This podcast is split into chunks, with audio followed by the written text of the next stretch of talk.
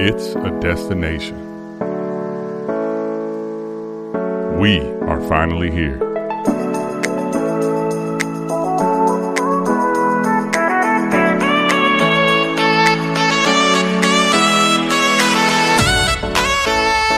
Let's go.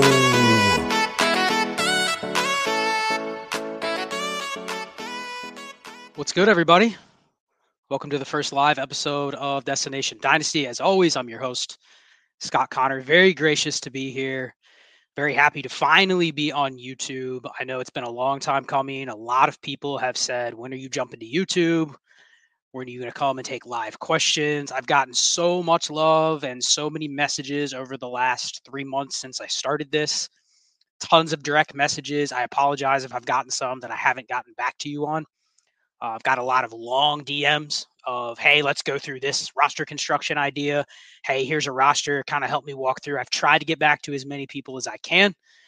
Uh, but we are finally here for a live episode. And I know there's a Sunday night football game coming up not as much intrigue now that Seattle won. Probably not as much for the Lions to play for, obviously. So uh, we'll probably plan on going for about 45 minutes tonight. Uh, this is going to be a pretty regular thing. I can't promise every single week, but most weeks. I think the off season is a perfect time to kind of just gather and brainstorm. I'll do some episodes where I just release them as podcasts, but quite a bit, probably at least every other episode, if not three times a month. I'm probably just going to go live on Sunday nights for an hour, pick everybody's brain. I'll come up with a couple topics. I do have one in mind tonight. It's going to be talking about 2023 pick strategy between now and probably March till we get combine data. Kind of what do you do with draft picks and the theory behind it? I see a lot of people already making what, in my opinion, uh, it are mistakes in startup drafts, uh, mistakes in dispersal drafts. Uh, so we'll kind of talk about that um, as we get into the episode. But I want to take questions tonight. Uh, I want to get follow ups on roster construction, follow ups on anything I've talked about. What's on everybody's mind? This is the time of year where everything is starting over. You might have teams where you're really disappointed in how they performed, but you get a reprieve now. Everything is hitting the reset button. Same thing if you have a team that's won a championship and you're probably sitting there going, man, this won a championship, but there's some holes on this team. I'm not sure how it won that title. So now I got to get back to the grind. Uh, then we have a lot of people that are dumping leagues, adding new leagues, doing dispersals, all that fun stuff. So it's a really, really fun time in Dynasty. You can sit back, enjoy the NFL playoffs, hope players don't get hurt in the playoffs because obviously that impacts their Dynasty value over the summer and going into next year.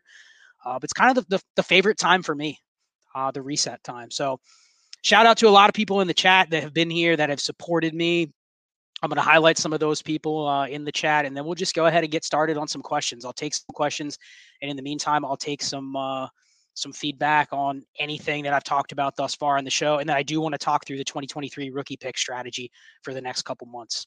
Uh, South Harmon Fantasy Football, we know these guys. Shout out to Mike and Adam. Uh, appreciate you guys always being there, giving me shout outs on your podcast. Uh, great, great getting to meet you guys over the last year, and uh, collaborate and look forward to a lot more of it. Eric, what's up, Eric? My co-host on America's Game. Shout out to Eric. He does so much behind the scenes to help me out, uh, whether it's in my leagues, whether it's with some of the content that I do. He's been a contributing member on my Patreon channel for over a year, doing his own content, and now he's shining with America's Game uh, on the Destination Devy feed. So check that out uh, if you don't already subscribe to it. Dynasty Barry, what's good, Dynasty Barry? Uh, really, really vital to DD in running all of our mock drafts. Um, he's going to be able to kind of shine over the next couple months. He's got all the mock draft data that DD's put together. We can start comparing that to a lot of the other sites that are doing the same thing. Uh, and I think we can get an edge. We've talked about so many times over in the Discord about how we can use that data to kind of help us just to figure out some of the biases that people have on rookies. That's another thing that I haven't really talked a lot about on this show, but it's fascinating me now with – a new edge in Dynasty. There's not really an edge in being able just to say, I know more about players than you. I know more about trade values than you. But I think there is an edge in saying, I can exploit other people's thinking. I know where the biases are in terms of this player or that player. So some of that data that Dynasty Berries helped us gather over the last year uh, with our rookie mock drafts is really, really vital. Shane Manila, co-host on formerly Mannequin Chill, uh, co-host on Dynasty Trades in Five. Um, a person I would say I spend more time with than anybody. And that includes everybody in my own family. I spend more time a week talking to Shane than anybody else. So shout out to Shane. Thanks for being here. Brody, what's up? Appreciate you being a supporter pretty much everywhere. I mean, I see your name around pretty much anywhere I go. Uh, so shout out for being here. Appreciate it. Uh, another shout out here from Ty, Mike and Adam, best chemistry in the fantasy space. Ah, man, I can't argue. I cannot argue. That is one of those podcasts that I tune in every week to listen to. And a lot of it, I sit there and go, hmm, I can learn from that. But I also just enjoy the chemistry that they have. You can tell those guys are like best of friends and they absolutely enjoy like just talking to each other. And they're both so passionate about Dynasty. So there's a bunch of people out there. Shout out to everybody that's here.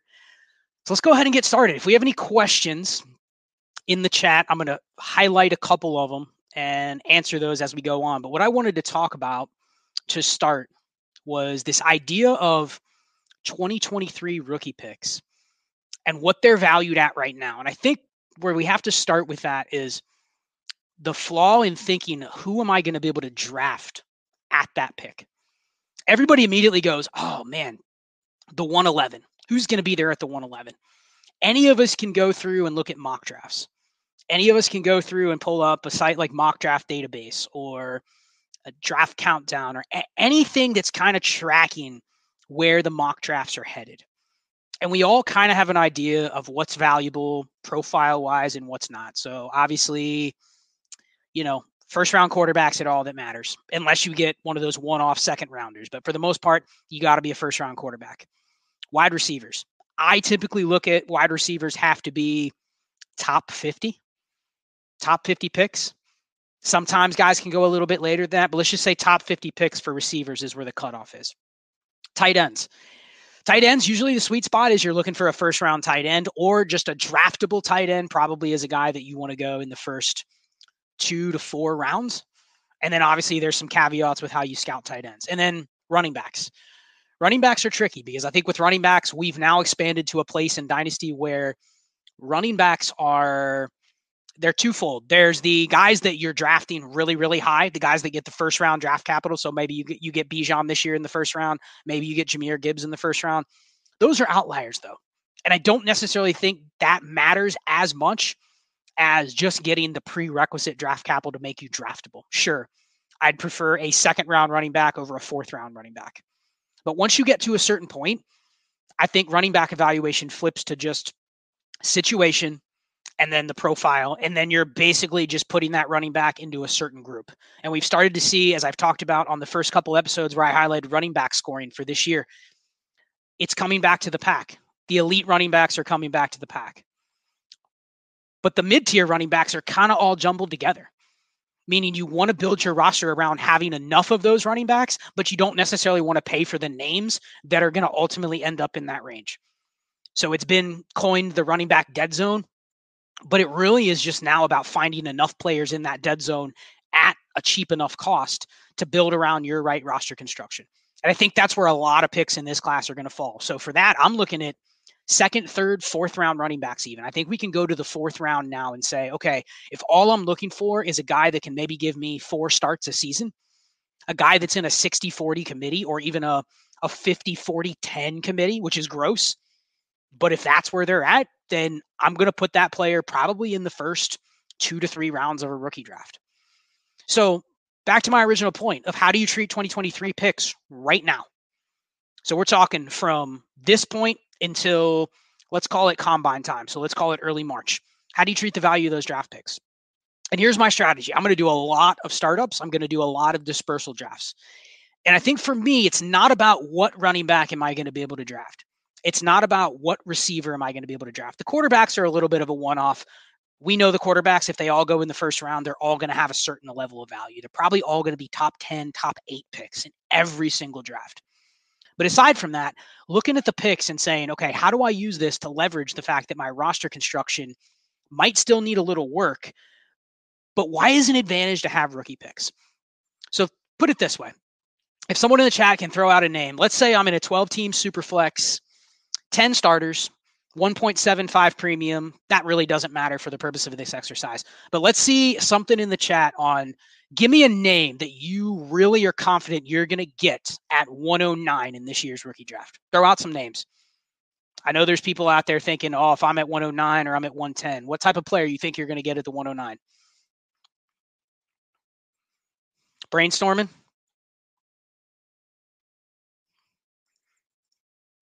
JSN, maybe? Quentin Johnston, maybe? Andrew says Zach Evans. Maybe a maybe a little bit too aggressive for Zach Evans, to be honest. Barry, De'Von Achane, maybe. Michael Mayer, definitely. Nicholas says Michael Mayer. I think he's going to be available. There's going to be people in a 1.75 that are looking to take him there. Wyatt, I agree. Kayshon Boutte, yes. Adam Quentin Johnston, yes. DD, wow, who put this in there? That's me on the DD account. No, it's somebody else using the DD account. Addison, possibly. Ty, JSN, yes. So I think uh, a lot of the the thoughts, depending on someone else said Will Levis, James, Will Levis. Yeah, I can see some Will Levis falling. I think Will Levis is one of those guys going to be very polarizing. It's going to depend on your league. Some leagues he's going to go 105. Some leagues he's going to go 109, 110 because people just don't want him. There's a sector of people out there going like, I, I'm not taking Will Levis. I don't care if I need a quarterback. I'm not using my rookie pick on him. Uh, if I do, it's going to be a begrudging pick, and I'm going to probably try to trade back out of the pick. But I think the idea is you're already thinking of names that you can get and you're trying to reconcile and i talked about this on the last episode or the last part of the last three episodes you know if you're picking at the 101 what are you doing with that pick if you're picking in the top six two through six what are you doing with those picks and then you're picking seven through 12 what do you do with those picks take it a step further if you're picking in the second round 206 207 what is that worth you know we're not talking best ball here we're talking a lineup league. We're talking a start 10 just to kind of give somewhat of a baseline. But you have a random 207. What does that work? And I think a lot of times when we get into startups, when we get into dispersals, we see these second round picks that are sitting out there on the board.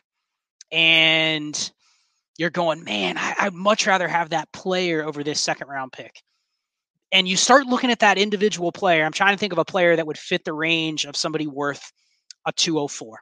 Let's say Kadarius Toney, for instance.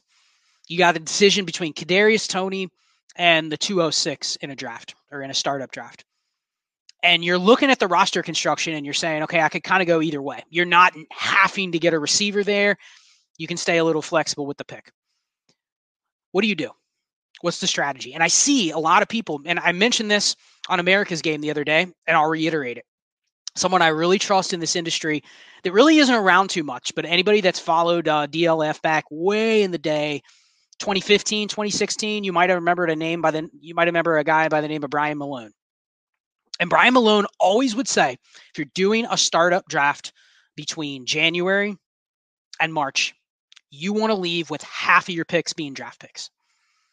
And when I first joined and I first started playing, I sat there and I was like, ah, man, that's tough for me to do. That's tough for me to take the 207, the 208, the 209 over a quote unquote proven player. But I think I'm starting to really understand that, especially now, especially when we know what this draft class is going to look like. And especially when we're starting to understand roster construction better in a lineup league. And I think a lot more people are trying to play that way. That's part of why I brought this series to DD. It's one of the passions that I have from playing dynasty on the level that I do. A lot of leagues for a lot of money, trying to play it like a stock portfolio, right? And so if you're doing that and you have, let's say, you have 50 leagues or even 25 leagues, but you have five of those leagues that are just starting up between now and March, you're going to create five new teams, whether it's a dispersal or a startup. Doesn't it make sense to have the flexibility of the pick? And I think that's the theory. I think it's getting away from comparing player to draft pick or vice versa. So I think in that regard, you do want to be proactive in trying to get picks. This is what I talked about on some of the shows with liquidation, right? You have some of these players. Someone posted in the chat, Andrew. Oops, not Andrew. There we go. Andrew, 206 is a fine reroll on Kadarius Toney. I agree. And I think there's a lot of people out there that would say I'd pay the 206 for Kadarius Toney, especially if he goes out and has a decent game in the playoffs or something like that. But I think if I'm looking at this, I'm going, man, give me the 206 at all times because it gives me so much flexibility over the next couple months. Now, that doesn't mean if you have to end up making that pick that you're going to end up with a better player than Kadarius Toney. You may get burned. But I think the idea is you have so much opportunity that might not even have presented itself yet in your league. You have so many potential moves and so many things that could change between now and even the start of the league year, which I believe is March 14th this year. Eh, tons can happen before then. I would rather be holding picks. So I think that's the main strategy. And this doesn't just apply if you're doing a startup. This doesn't just apply if you're doing a dispersal. This applies in your active leagues, in your leagues that are already there. Go through. That's why I did that series talking about wide receivers, talking about which ones were on the fringe of roster clogger status, talking about the quarterbacks, which ones are likely to get jobs, which ones aren't. But that's where you want to try to get as many picks as you can. And forget about the players that you're going to get. Think about it this way. You're probably going to be able to draft a receiver like Kadarius Toney at the 206. He may not be as good. He may be a lot better but I have a lot of confidence that the profile is going to be very, very similar when you get there. And I think that's the idea that you want to follow here. This totally changes once you get closer to the season. You start going, okay, where do I want to have these picks? Do I want to have them ready to go for the season or do I want to plug some holes before we get to the start of the season? So I think that's the biggest thing. I see a lot of people making mistakes. They do startups. I see the picks and I go, wow, why aren't they just taking rookie picks? It should just be rookie pick, rookie pick, rookie pick. Once you pretty much get past the idea of getting the core players, it should almost all be rookie picks. I have confidence that I can turn those rookie picks into the type of placeholders, especially when you're talking some of these running backs where we don't know what jobs they're going to have. We don't know what their backfields are going to look like. And then some of the receivers, guys like Michael Gallup. That's a guy you'd probably go, oh, I'd pay the 208 for him until you realize why would I pay the 208 for him right now when he's probably not worth much more than the 208 in May or June. And I can already see what Dallas does in free agency in the draft. Like that's the type of name that could really burn you if you give up the rookie pick for now, because we all know what it's like when we're on the clock. Are, you getting the 208 for Michael Gallup on the clock in a draft? When you're going, hey, does anybody want to trade a pick? Everyone knows what the tiers are going to look like at that point. You're not going to get those deals when you're closer to being on the clock unless it's a tier break and it's an obvious move for the other team. So think about that. That's my biggest takeaway over the next couple months. And I've cut out some leagues. I'm joining a bunch more leagues. I've joined a bunch more best ball leagues. So the theory is slightly different. But this is going to be my biggest goal over the next two months is going through where can I find draft picks? 23 picks, perfect. 24 picks, sure. I'll take 24 picks. Worst case scenario, I have a 24 pick next October when it's week four, and I might need to buy something. I have two extra seconds next November when it's close to getting to be my trade deadline. I'm not a big fan of trade deadlines, but a lot of leagues have them. Week 11, week 12, Thanksgiving, I need to buy a running back for a second. Okay. Like I'm the one that has the extra second. So you can get a lot of extra value by doing this just based on the time. And if you can pull these deals off in February, think about how much more leverage you have in February than you would trying to pull this deal off in July or August. So that's just I wanted to say on rookie picks. I'll pretty much take the rest of the episode to take some questions. I have some highlighted in here. Uh, so shoot out, shout out any questions you have, any roster construction ideas, anything you want me to discuss, uh, and I'll try to get to them. Uh, like I said, we'll go for about 45 minutes just so everybody has a chance to tap into the Sunday night game. Uh, did get a question here from Buck Bucks. Let me pull that up. Buck Buck, appreciate you super chat, my friend. Uh, highlight Buck Buck. Uh, he's always on our Dynasty Trades in five streams. Uh, Buck Buck, appreciate the question. 12 team, Superflex, half PPR, start nine. Give the 105, 201, 205 Jacobs, Geno, and Amon Ra. Receive Jalen Hurts. Buck Buck, you're smashing this deal, my friend. You're smashing it. You're giving up a lot of pieces but this is basically one of those where you're pulling five or six things from you know the bottom of your bag and you're going hey can i exchange this for a $10 bill so i love this deal man you're getting burrow with jalen hurts in a start nine half ppr yeah you're giving up a lot of shots at running back but depending on the uh, the theory on you know where your league is at with running backs how many roster spots this is one of the other things to keep in mind with a deal like this we all know doing a five for one in a start nine is advantageous to the person getting the one. But it's even more advantageous if this is a 26 man rosters, 28 man rosters. Think of the number of potential waiver pickups or spot starts that he can pick up just by adding guys off waivers with those extra roster spots. So it comes down to what's the value of a roster spot. So I think this is an awesome deal. I think you take this. I'm shocked somebody would offer you this, but you know, we're getting to the point where people are excited to have rookie picks. So I would smash this deal. I think everybody would agree doing whatever you can to get one of those BAM tier quarterbacks. So good job on that one, Buck Buck. What else? I got a highlight. Ray tapped in. He got off the DD feed and com- came onto his uh, personal account. Auction everything. Yeah, yeah. I gotta say that um, I I'm not excited to do a snake draft. We're doing the Royal Rumble dispersal right now, and it's a six person snake draft with a let's just say depleted pool. But I'd rather do that with six than do a 12 team super flex startup, kind of like we did on America's game the other day, because it's uh if you go back and listen to that show, I think Eric and I had a really good discussion on what to do if you're stuck on the end. I know Ray said, I don't want to be stuck at the 111, 112. But if you are, you almost have to commit to building a team totally different than everybody else. There, there really isn't an option for you to chase what the teams at 101, 102, 103, 104, 105 are doing. Because if anything, they're sitting there going, that's what they want you to do.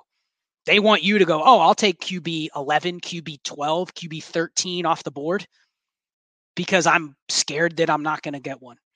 So with auctions, you're going to prevent that. With auctions, you can go get whoever you want. You can build your team however you want, uh, and they're expensive. I mean, we're doing our uh, second USFFL best ball auction right now, and uh, let's just say if you want to get two elite quarterbacks, it's probably costing you 85% of your budget, at least 80% of your budget, and that's for 32 man rosters in best ball. So you know, buyer beware, but if you want to do it, you can. You can pay up and then you can kind of pay the piper later if you don't get a lot of other players to fill out your roster. So what else we got? I got another question here. Tom, 12 team superflex PPR startup. If you can't draft a QB from the elite tier, what would your strategy be? Well, I was just hitting on that, Tom. You know, if you're stuck, you're stuck in the 111 or 112 spot, and no joke, it's going to go QB, QB, QB, QB, QB, QB, QB, QB, maybe 109 doesn't go QB, but it's possible that they do. For me, there's an elite tier of nine quarterbacks that I would take before any other player. But then when you get to 110, 111, 112, you might see a team go Jefferson. You might see a team go Chase. You might see a team go 101 or Bijan. So I think you just have to determine where you're going to be at. And if you're at one of those spots and it goes like chalk and you're at the 111 and it goes 10 QBs before you pick, fade, zig, zig when everyone else is zagging. Like you got to go the opposite direction. The worst thing you can do is chase. The worst thing you can do is go, man, I got to match that team that, you know, got Justin Herbert or got Patrick Mahomes, and I know they're going to come back around and they're going to get a good receiver and a good tight end. I got to get a quarterback or I'm not going to get one. I think you got to go the other way. You got to just draft the best assets you can. So if you can go Bijan, I know Eric in his draft, he went Bijan, Justin Jefferson, you know, or you go Ja'Marr Chase, Bijan. You do something like that and you just commit you're building your team different. Obviously in best ball it's a little different. You can probably do that and get away with just getting volume at quarterback. But even so like you got to commit to build a different team and that's not just in round one and round two. It's going to cascade. It's going to go to round three and round four. There's going to be this game of chicken where it's like man i don't want to be the one that has to draft qb 14 kenny pickett qb 15 mac jones. Like those guys are going to come off the board but you still don't want to be the one that's chasing those in round three round four just because of their placeholders. I mean, go back to the quarterback episode that I did. Once it gets to that point, it's dropping off to where, you know, you get to QB 18 ish. That's basically like replacement value. Sure, you might have some long term job security, but in a startup draft, I don't want to pay a round three price just because I think I'm going to get an extra year of QB 18 or QB 20. Nah, I'll just wait. I'll just wait and things go wrong big deal. I go ahead and try to draft a higher tier quarterback next year in the draft. Like that's kind of what you have to do with where the current landscape is. So appreciate the question, Tom. See, what else do we got in here? Patrick, interesting question from Patrick. What does your trade timeline look like? When do you buy picks for cheaper? Yeah, this is a tough one, Patrick, because I think the the time to buy picks for cheaper, you'll get different answers from different people. For me, what I think I'm going to do, especially with the value of these 23 picks right now, I think the time to buy picks cheaper is going to be after, and this has been the case from the last couple years as well. Go back to the 2021 draft. Everyone remembers that draft. T Law, Fields, Lance, Chase, Najee, Pitts, Etienne, Javonte, Zach Wilson, Mac Jones. Those were the top 10 picks. Pretty much consensus across the board. You might have had a couple people that went Jalen Waddle or DeVonta Smith or Rashod Bateman. But if everyone remembers back in 2021, even 2020, with the five running backs and Burrow and Tua, there was a tier break. And you might have seen the tier break coming during like rookie draft or NFL draft time. But once you got to on the clock in your rookie draft, especially if you were one of those drafts that was a couple days after the NFL draft or even a week or two after the NFL draft, the tiers have already been set. You have enough content out there. You have enough leagues out there by a week after the NFL draft. We have crystal clear tiers that are starting to form amongst the dynasty community. So if your draft is mid May, you kind of already know how it's going to go. And it's almost like, man, if I have that 108 and I know the tier break is at the 107, I'm kind of screwed. But then what you see is you start seeing that 107 and that 108, the value starts to really separate. And you have people with one track minds going, man, I got to get one of those quarterbacks. Man, I got to get one of those top three running backs. And they start overvaluing those picks within those tiers. So, to answer your question, I think one way to combat that is to trust the profile and not chase the players. Not be so certain that we know that this player is going to be better than that player because, well, the dynasty consensus says that it's true. The tier doesn't necessarily have to be what the consensus is saying. Fade the tier. Can you maybe get two picks in the next tier for one in the tier above it? And you may end up with three players that are going in the first round of NFL drafts, but for some reason, one Jahmyr Gibbs is not worth, you know, is worth more than two other receivers, one going in the mid first, one going in the late first. I'm just giving you an example. If Jahmyr Gibbs gets an awesome landing spot, and then there's a receiver that, you know, I guess goes to the Titans or goes somewhere where we're not excited about the situation. And all of a sudden, that receiver is Marquise Brown from 2019.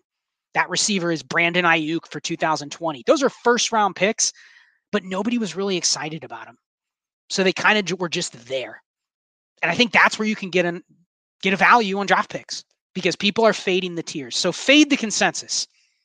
That's my message. That's my answer to your question. Fade the consensus. So whenever you start seeing a consensus form on picks, that's probably when I'm going to probably buy them cheap. And a lot of times that's not going to happen in the next couple months because every pick's going to be super valuable. Everybody's telling them this story about how that 109 is going to be within that elite tier. So I don't think over the next couple months is where I want to buy picks, but once we get to on the clock, the day of your rookie draft when everyone's so certain that they have to have one of the top seven picks and you're sitting there at the 106 and the guy at 109 wants to trade up, okay. Don't just rule it out because you have to get one of those six players. You're pumping your fist going, man, I'm safe with the 106. That guy with the 109, he's screwed. But what is he willing to give me? Especially if you're playing in a portfolio, especially if you have 15, 20 leagues. Take a little risk leverage that pick, leverage being outside of the tier, because really the only difference in the tier is everyone thinks they know what's going to happen. So there you go, Patrick. Thanks for the question. See, what else do we got? Let's see. Time to buy chip picks. Yeah, Tim answered this question. Time to buy picks cheaper just ended. Yeah, I guess. I mean, you're still going to have people that are thinking they're selling high on picks, but yeah, I think for the most part, the next couple months is going to be rough. That's why I was talking about at the beginning of the show. If you can move players for picks over the next couple months, to take the discount on what you think the value should be. You know, trade the player away for a pick where you go, man, this is the random 209. I have no freaking clue what I'm going to get here. That's okay. That's okay. There's a lot more you can do with that pick, whether it's on the clock or, you know, whether it's moving it to another pick or kicking it to a future pick. Like there's so much more you can do with that than just a random player. So I agree. If you can do uh, if you can do that type of stuff now between now and March, definitely try to do it. A couple other questions here. Let's see. Oh, here we go. I got to start favoriting these. I got to be better at uh, putting these in the favorite favorite line. Adam, Scott's such a legend. So much can be learned through his content. Appreciate that, bro. Appreciate it. Got a question for Bridget Allen. Thinking about liquidation season, 16 team, one QB start, eight 18 man rosters. Give Dobbins for the 115. Well, good question, Bridget, because this literally challenges what I'm just saying. My first inclination is it's a 16 team, one QB, and it's the 15th pick. So you can probably go down the line and project what type of player you're going to get. I have no issue with this. This is one of those perfect deals that's right on the fringe. Like a lot of people would go, man, that's the 203 and a 12 teamer. It's a one QB. I don't know how many QBs are going to go before this pick off the clock. I'd rather have Dobbins. I'm totally fine re rolling here. You have no clue what the tiers are going to look like. You also have no clue in a start eight. Is there a potential that I can move that 115 with another piece to move up even higher? That's what you're foregoing if you say, nah, I'm going to keep Dobbins. Because with Dobbins, you have one player. You have a player that could get hurt in the playoffs. You have a player that might not look good in the playoffs. You have a player that you have no clue what their situation is going to look like. There's only so much one player can do from a value perspective. But a 115, not only can the value go up, can also go down, but it's really flexible. It can be added to stuff. It can be switched out for other types of flexible assets, whereas Dobbins not so much. All right, got some super chats. I'll make sure I get to these uh, for sure. South Harmon Fantasy Football. Appreciate you guys. Embracing liquidity has changed my life. Appreciate you, Scott, making us all dynasty players, um, making us all better dynasty players with all you do. Appreciate that, guys. Uh, right back at you. Uh, again, check out their show, uh, South Harmon Fantasy Football. They have their own Patreon. You can check that out, uh, but also check out 4D Chess on the Destination Devy feed uh, drops every Friday. I usually listen to it on Friday mornings. I think it comes out uh, on Friday mornings, uh, drops every single week. So check that out with Adam and Mike. A couple others. Oh, Ray. Ray with the $50 super chat, bouncing it out right back to his own destination, Devy. Let's see. Talk about the 2023 QBs versus the fringe QB ones. Lance, Dak, Kyler, Watson. How should we value them, and when do you see us as having the higher ceiling or the highest ceiling? Well, this is a tough one because I think we all know the four first round quarterbacks, if they all go in the first round, and right now it's looking that way. It's looking like they're all going to be top 20 picks. That's probably conservative. Honestly, I think it's probably decent shot they go all in the top 15. But then you're sitting here going, okay, I have the 103. How do I value that relative to Dak Prescott, Kyler Murray, Trey Lance. Trey Lance is a complete wild card. Like Brock Purdy looked good again today. Like there is a narrative that people are already talking about what if Brock Purdy goes on and wins the Super Bowl? What's that mean for Trey Lance? Like Trey, Trey Lance is pretty risky. So I think for me, the way that I'm treating it is I'm still going to prefer, especially Dak and Deshaun Watson. I would still give up the 101 for Deshaun Watson. So there you go. Like he's clearly ahead of all those other rookie quarterbacks. Dak is probably a 102 guy. Like basically, I'll give somebody the option if they want to if they want to take the 102 and take their shot at any rookie in this class, I'll I'll give them that, and I'll take back Dak. Kyler's probably the same thing. Um, I do think with Kyler, the injury makes it to where if you have the pick, you have a little more leverage. I think I've seen people talking about trading Kyler away for you know 103, 104, simply because they don't want to sit on a guy that potentially could be out for half the season next year and not really be somebody that they can count on much. So if they're going to do that, why not just take a shot on CJ Stroud or Bryce Young or Anthony Richardson or Will Levis? Like 2024, if they're all kind of on equal footing, you may have you have a really good chance of having an asset that's worth just as much in 2024. So I get that. And Lance, man, maybe I'm a little bit conservative on Lance. I know I just took him in the Royal Rumble startup, but that's because I don't have a lot of Trey Lance in Dynasty. So I looked at that more of kind of like a portfolio move. I, I have a hard time taking Lance over any of the four rookie quarterbacks this year kind of just feels like his clock is a couple years ahead of those guys, but he also is going to be starting from the same spot. And that's what I'm having to wrestle with a little bit in my mind because at the same time, we're pumping up the San Francisco situation is like literally the best situation in Dynasty. And he's there. He's there. He's going to have McCaffrey and Deebo and Aiyuk and Kittle. So all he has to do is basically show up, win the job, and why can't Trey Lance be a top five quarterback? So I think he's extremely boomer bust. I almost think you can just throw him in the rookie pool. I'd be curious if Ray talked about this uh, on a future episode on Wake Up, just about if you were going to throw Lance in this class.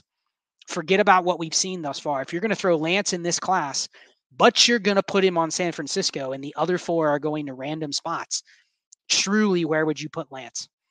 And that's a question I, I think I'd prefer the rookie pick, but that's more from the flexibility standpoint. That's not evaluating player versus player. So, good question. I think this is the one where you really have to look at your roster. You know, you could argue that if you have three of these, I just gave up a team in Dynasty where I had Dak as my third quarterback. That might have been one where I would have gone, you know what? I'd be fine taking, you know, a 103 and a future second or something like that for Dak just because of the roster construction. But in a lot of other leagues, if you're searching for a QB, we've been saying it all year like, don't go into this class banking that you are going to remake your quarterback room with these rookie picks. And I think that's where you kind of have to make a decision now. If you can get Dak in the fold for the 102, I, it's expensive, but I have no problem you doing that type of deal. Let's see, what else do we got? Got a bunch of questions in here. Cobra Kai says, good podcast with Eric a few days ago. Appreciate that, Cobra Kai. Adam paid 20 bucks to talk about or have me talk about Cam Akers. Yeah, I mean, here's the here's the dirty for Cam Akers uh, for me is that he's always going to have this kind of mysterious stink on him that I don't think he's going to be able to shake, fair or not. I think that you're going to be disappointed if you think there's going to be anything more than just Cam Akers is a good player. Cam Akers is a guy I'd pay a second for. Cam Akers is a guy I want to have shares of in Dynasty. But I think the the unfortunate part for him is that it took him basically all year to show anything, and it took a running back landscape to completely change over the last two years. Not only did Cam Akers suffer the injury before his sophomore year, but he basically missed two seasons from a standpoint of maybe his value is back to 75% of what it was before his second year going into this offseason. But that's even less relative to what the current running back landscape looks like. Like I look at Cam Akers as he is one of 60 or 70 running backs that I want on rosters, but there are 55 to 60 of those that I really don't care which ones I have. And that's no joke. Like if I'm comparing him to a guy like Devin Singletary, they're the same thing. I want the cheaper one and you can insert a million names in there. And that's maybe where iDynasty just a little bit different than others, but I think that's the problem that he's facing. Like, what, what do you expect out of Cam Akers? What do you expect? Where do you expect him to go? Do you expect the name to carry a little bit more weight? The situation, that's the other thing, is the situation that he's in right now. It's not a situation that you can even fool anybody into buying into. Like, they may buy into the player, but then they go, yeah, you know, there's some risk with the Achilles and all of that. But then there's also a bad situation to go along with it. So it really isn't. I don't hate Cam Akers at all. I actually bought some Cam Akers uh, when he stepped away from the team. I was able to acquire like three shares. I was down to, I believe, one share of Cam Akers, and I'm back up to five now. So I did buy some, but I bought him at a price point where it was like, okay, I can get him for a third and a running back that's currently starting, you know, like a Zonovan Knight or something like that. Like that's the kind of price I was buying at, and that's just simply because I think he slots into one of those those places where he's worth at least a second because you're probably going to be able to get multiple spot starts for him or from him over the next couple years. But that's it. Like I really don't think he ever ascends to anything above that. So that's my that's my take on Akers. I know there's a lot of Akers love out there. Uh, hit me back later if you think there's something different or if you think he has capacity to go higher than that. I just don't think he does. And I and it's not even about him. It's just the running back position. I, I it's hard to say. Eh, only like 5% of running backs right now can gain value, in my opinion. So that's just where we're at with the position. Hasn't mattered any less than it ever has before. Brian with a quick question. He owns picks 1, 2, 4, 9, 10, 11, 12, and 13. Doesn't really know what the format is here. At least you didn't say what the format would be. Uh, but what do you add? Open to give pick two and something small for Jefferson. What would make it a fair trade? Brian, I need to know more about your format if this is a super flex, I'd give the 102 and probably start with the 111, 112 and let the person decline. And if they work me all the way down to the 109, I'd take that. If they worked me down all the way to like the 104, I would even consider that. Uh, probably if this is like a start 10 or less, I'd be fine with the 102 and the 104. Uh, if it's like start 11 or more and it's a super flex league, again, I'm excited to trade for Justin Jefferson. I'd give up the 101 for Justin Jefferson. I'd rather give the 101 and like the 112 than I would give up like the 102 and the 104. And this is assuming that this is like a a, a somewhat deeper league. Call it start 11, start 12. If it's that, then definitely these picks have way too much value if it's super flex. If not, if it's a one QB, start eight or something like that, then you're basically doing whatever you can to get a couple hammers. So that would that would be where I would differ on the trade. So fill in on the format and uh, let me know if there's any follow ups to that, and I'll see if I can get back to you. Dynasty Hot Sauce Pod. Shout out Larry Monkey has his own podcast. Check that out. Um, are you buying these retread running backs like D'Onta Foreman, Cordarrelle Patterson, Jerick McKinnon, Raheem Mostert, Jeff Wilson? Uh, the answer is yes. And the answer is I'm trying to collect as many running backs as possible. If you've listened to any of the roster construction stuff, I'm looking right now. I've cut out some leagues, but I'm looking at my current portfolio right now. So just to share with everybody, across my 47 leagues that I have right now, I am rostering a total of 74 different receivers. That's it. 74 different receivers. I have basically gone through and cut all of the other roster cloggers. And there's a couple in here that I could say are potential roster cloggers. I just haven't had a chance to dump them yet. The Isaiah McKenzie's, John Metchie's, Khalil Shakir's. There's probably half a dozen or so that I'm still carrying that are technically roster cloggers, but I've really slimmed it down. On the contrary, running backs, I am carrying 109 different running backs. So to answer your question, yeah, it just depends on what's the price point. Uh, this is going to be a deal that I'm looking to do in leagues between now and probably the start of rookie drafts. Can I get two or three of these guys on your list for a single third? And I probably have to go a little bit lower, a little bit less sexy. You know, McKinnon, D'Onta Foreman, Cordarrelle Patterson, Mostert, Jeff Wilson, all of those guys were pretty helpful to, to teams this year in certain spurts. So I don't think they're going to be given away for – you know, picks that are anything less than thirds. Like if I had one of them on a roster, I'm not selling them for a fourth. At the same time, there might be opportunities where, especially if you have like a 302, 303, 304, and it's close to being on the clock, and people really want to grab that Isaiah Spiller or someone like that, this year's version of that, that's where you go, okay, I'll, I'll take the crusty guys.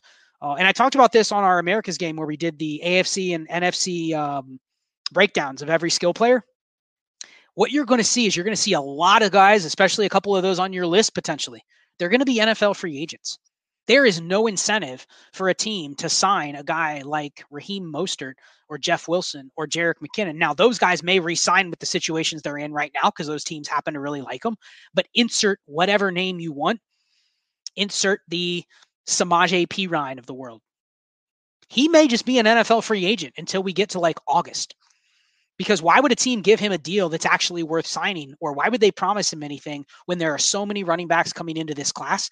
And hate to say it, but hey, Samaje Perine, there's 10 of you on free agency. Why would we give you anything more than a million, million and a half per year?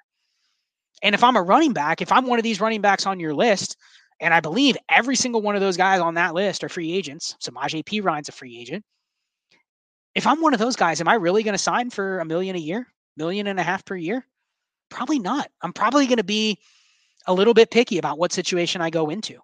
Why would I sign for $1.5 million on March 18th when that team could literally go in and draft two guys that are going to be competing with me for a roster spot? two guys with fresher legs, two guys that are bigger, two guys that are faster, two guys that are better receivers, whatever it might be. So I think we're going to have like this push and pull with running backs where teams don't want to pay them, but guys also don't want to sign until they can kind of wait and see what the situations are going to be. So when you can get your hands on those guys, there might be a market. Not right now. It's not going to probably be able to be done in March or April. But if you can, if I can get two of these guys for a third, I would do it. If I could get three bodies on the dra- on the draft clock for a third, I'm going to do it. Because Eric and I talked about that a lot, where last year we didn't do that. We just drafted 25 shares of Ty Chandler. You know, we drafted 15 shares of Kyren Williams. Now, some of these guys worked out, like your Isaiah Pacheco's worked out, your Jaylen Warren's worked out when you pick those guys up in the fourth or on waivers. But a lot of the ones that we drafted, we just sat on them. Jerome Ford, Keaontay Ingram, Ty Chandler. Like, wh- why did I draft 20 of those last year? It was the right play to keep drafting those running backs, but do I really need 20 of them? Could I have maybe looked at the veteran route and saw where I can maybe get a two for one? So I think that's something to think about with your seconds, but especially with your thirds and fourths. You know, don't be so married with just getting any bodies that are in this year's draft. Look at the open market. Maybe somebody's chasing a rookie. Maybe somebody's chasing a receiver or a tight end. See if you can get two bodies. See if you can get three bodies. Take the random Mike Davis, Damien Williams. Take those types off their back of their roster. Have them throw them into a deal. Like that's how you get your roster construction up. That's where you get your roster construction flipped to running backs. It's not just waivers, it's doing trades like that, like two for ones or three for ones. So let's see, what else do we got here? Um, hmm, trying to scroll through to see if there's any other really good ones. Kyle Senra, Full Press Fantasy. Shout out to Kyle. Thank you very much for the comments. Great show. Appreciate it. Uh, oh, Ray put one up here. If Purdy somehow leads San Francisco to the Super Bowl, Lance is going to be on a short-term leash from that fan base. Yeah, yeah, that's uh, that's one that I kind of have a fear with with Lance. Is it almost feels like Purdy's going to be able to just sail this team to the Super Bowl, or at least make a deep run into the playoffs. And whether he's the one that got him there or not, it's not going to matter. You know, we talked about this with Jimmy G. Like, man, if he wins a Super Bowl with San Fran, they got to bring him back. And now it's Brock Purdy. But the other thing with Brock Purdy is he's on a rookie contract. He's a seventh round pick. That organization is set up to absolutely smash if they know they have Brock Purdy lined up for three more years on a rookie deal. They're already set up perfectly because they have Trey Lance on a rookie deal. You know, it's not like Lance is going to be expensive anytime too. Is when he gets to his fourth year, the contract's going to go up a little bit. Fifth year option, they would have to commit to that, but still, like they're already set with potentially two quarterbacks. Even if they have a quarterback issue between the two of them, they're already set with a cheap quarterback uh, situation for the next couple years. Lights out, Andre. Quick question: Would you offer Lance Aiyuk in the 106 and 205 for Burrow? Yeah, I'm okay with that. Uh, it is a 10 team. 10 team, we get a lot of super fast questions in 10 team. The leverage isn't as high in a 10 team because the demand isn't as high, right? Like there's only 10 teams. But at the same time, unless this is like 13 starters or something like that, this is probably equivalent of, let's say it's 10 teams start 10. That's the equivalent of 12 teams start nine. So yeah, I'm fine doing a four for one like this. And probably that 205 is outside of startable range. So really it's a three for one. You're alleviating all the risk outside of, you know, basically you're getting off Lance for a quarterback that you know what his situation is going to be. You know where he's going to stand. You're locking in a top six quarterback at that point. So good deal with that A couple others and then we'll get out of here i know i said i'd let everybody go at 8.30 so we're pretty much getting to the end of it uh quick question from jonah. How's the 2023 upside looking for the browns and watson? That's one that's going to be kind of interesting to follow because there's a lot of rumors that stefanski's going to get canned. I didn't necessarily buy it but yeah looks like it's very possible. So keep an eye on that. I'll just say this. I'm not somebody that's going to go out there and defend Deshaun Watson about how he's played, but it does seem pretty common to see people taking victory laps on Twitter about Deshaun and how bad he's looked. And it's the same people over and over and over. Oh, Deshaun's not that good. He's not going to ever be the same. I, I'm still going to go back to the well. Before he was out for two years, Deshaun Watson was arguably the second best quarterback in the NFL if you're factoring in everything that comes with a quarterback. We're not talking about is he better than Aaron Rodgers or Tom Brady? No, he hasn't had better careers than those guys. But if you factor in the fact that he was 27 years old and what he put up in the first four years on bad teams, like he's arguably, even after this year, he's going to end up being in the top eight or nine in career EPA. And he was inside the top three before the season started. So there's been some others that have jumped ahead of him, like Burrow's jumped ahead of him, Justin Herbert's jumped ahead of him. At the same time, though, like I just have a feeling that he goes back to where he was. Maybe not all the way back, but to think he's just lost it, that's not the case. We've seen a lot of guys take time off and they eventually get back to really, really close to where they were. Two more questions, then I'll jump out of here. Fizzle Dollars put this one up there. Shout out to Fizzle Dollars, good dude. He's always on the wake up stream. Uh, always asks really good questions. Participates in the chat. Appreciate you seeing here. Appreciate seeing you here, man. Uh, is there a such thing as having too many picks? Two year champ, and I've traded back again and again to stack picks. Have five firsts and 23. uh, now down to three 23s and five 24 firsts. To answer the question, no. The only time where it works against you is if you're already up against the roster limit and you're already up against the point where you're starting to take discount deals just for the sake of rescuing your roster construction. So you always want to be looking at okay, when is going to be the maximal time I can trade these picks, given that my league knows that I can't make them all, or given that my league knows that I don't want to make them all. And I think that's where you start looking, and it, it's a good thing you mentioned the twenty, the twenty-three first that you had five, and now you have three, and now you have five twenty-four first. I always see this where we do roster reviews on dynasty trades in five, and you get people that have like nine 23 firsts. They're just stacked with picks. And a lot of times their question will be like, well, what do I do with all these picks? And they start going through the players. Man, I'm going to get four quarterbacks. I'm going to get JSN. I'm going to get Quentin Johnston. I'm going to get Jordan Addison. I might get Michael Mayer, and I'm going to build this dynasty. Really, that's not what you should be doing. When you have nine picks, or even in Fizzledall's case, he has five or had five, you want to be looking at those strategic shots you can take against the teams in the next year or two that you don't trust are going to be able to build contending teams.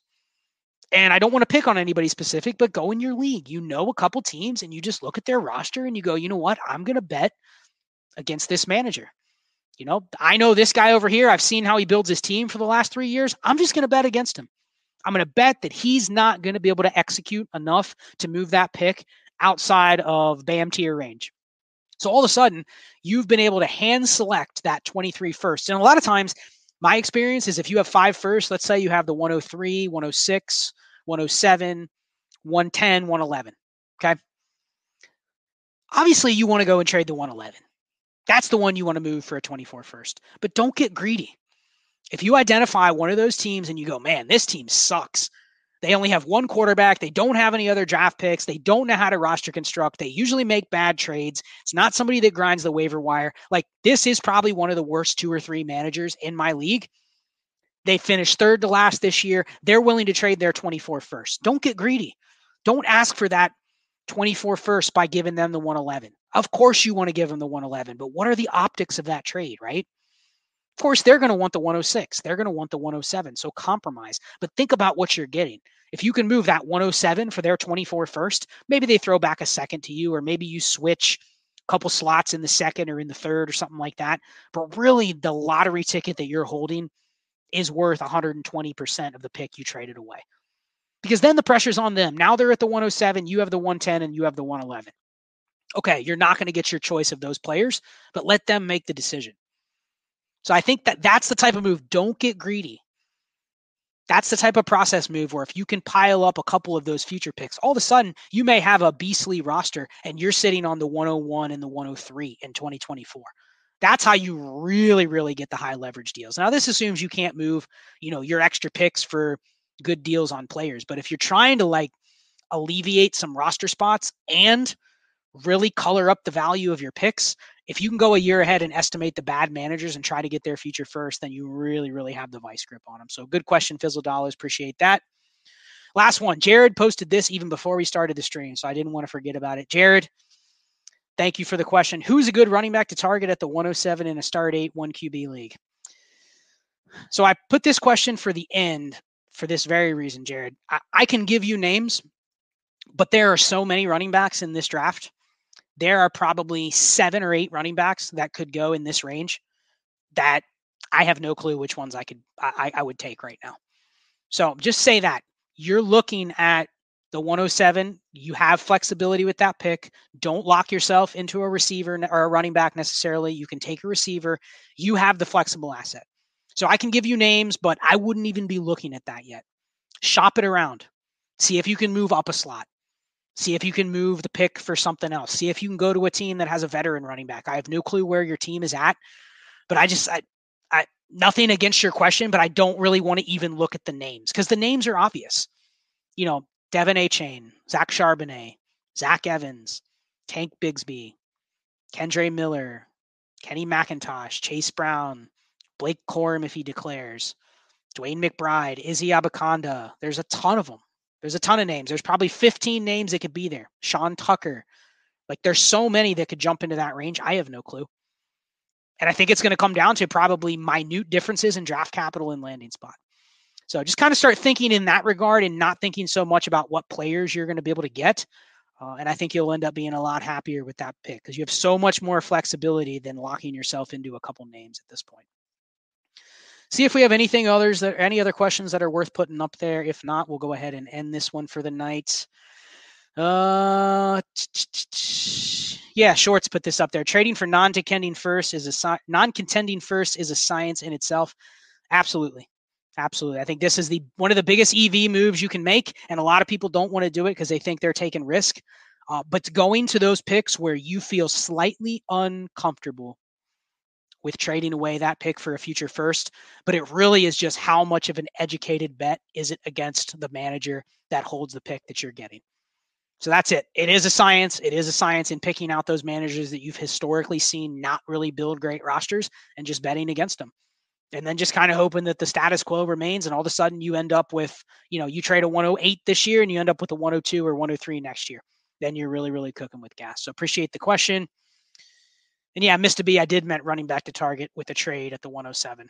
And I know he uh, wasn't really clear on that, but I guess start at the very top. Like that that's the thing is I don't even really want to buy running backs at this point.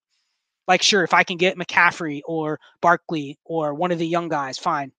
But shy of maybe five or six running backs in Dynasty, I, I no interest. No interest. I can get Ken Walker, Travis Etienne, Barkley, McCaffrey, Jonathan Taylor, Breece Hall. There's my list. Anybody else? No thanks. I'm fine just waiting because I'm very confident I'm going to get a pick or a player at that pick, or at least have more opportunities to get a better deal down the road. So just don't even focus on a specific player with that pick now. So apologize if I misinterpreted uh, that question, whether it was a rookie or whether it was a trade target.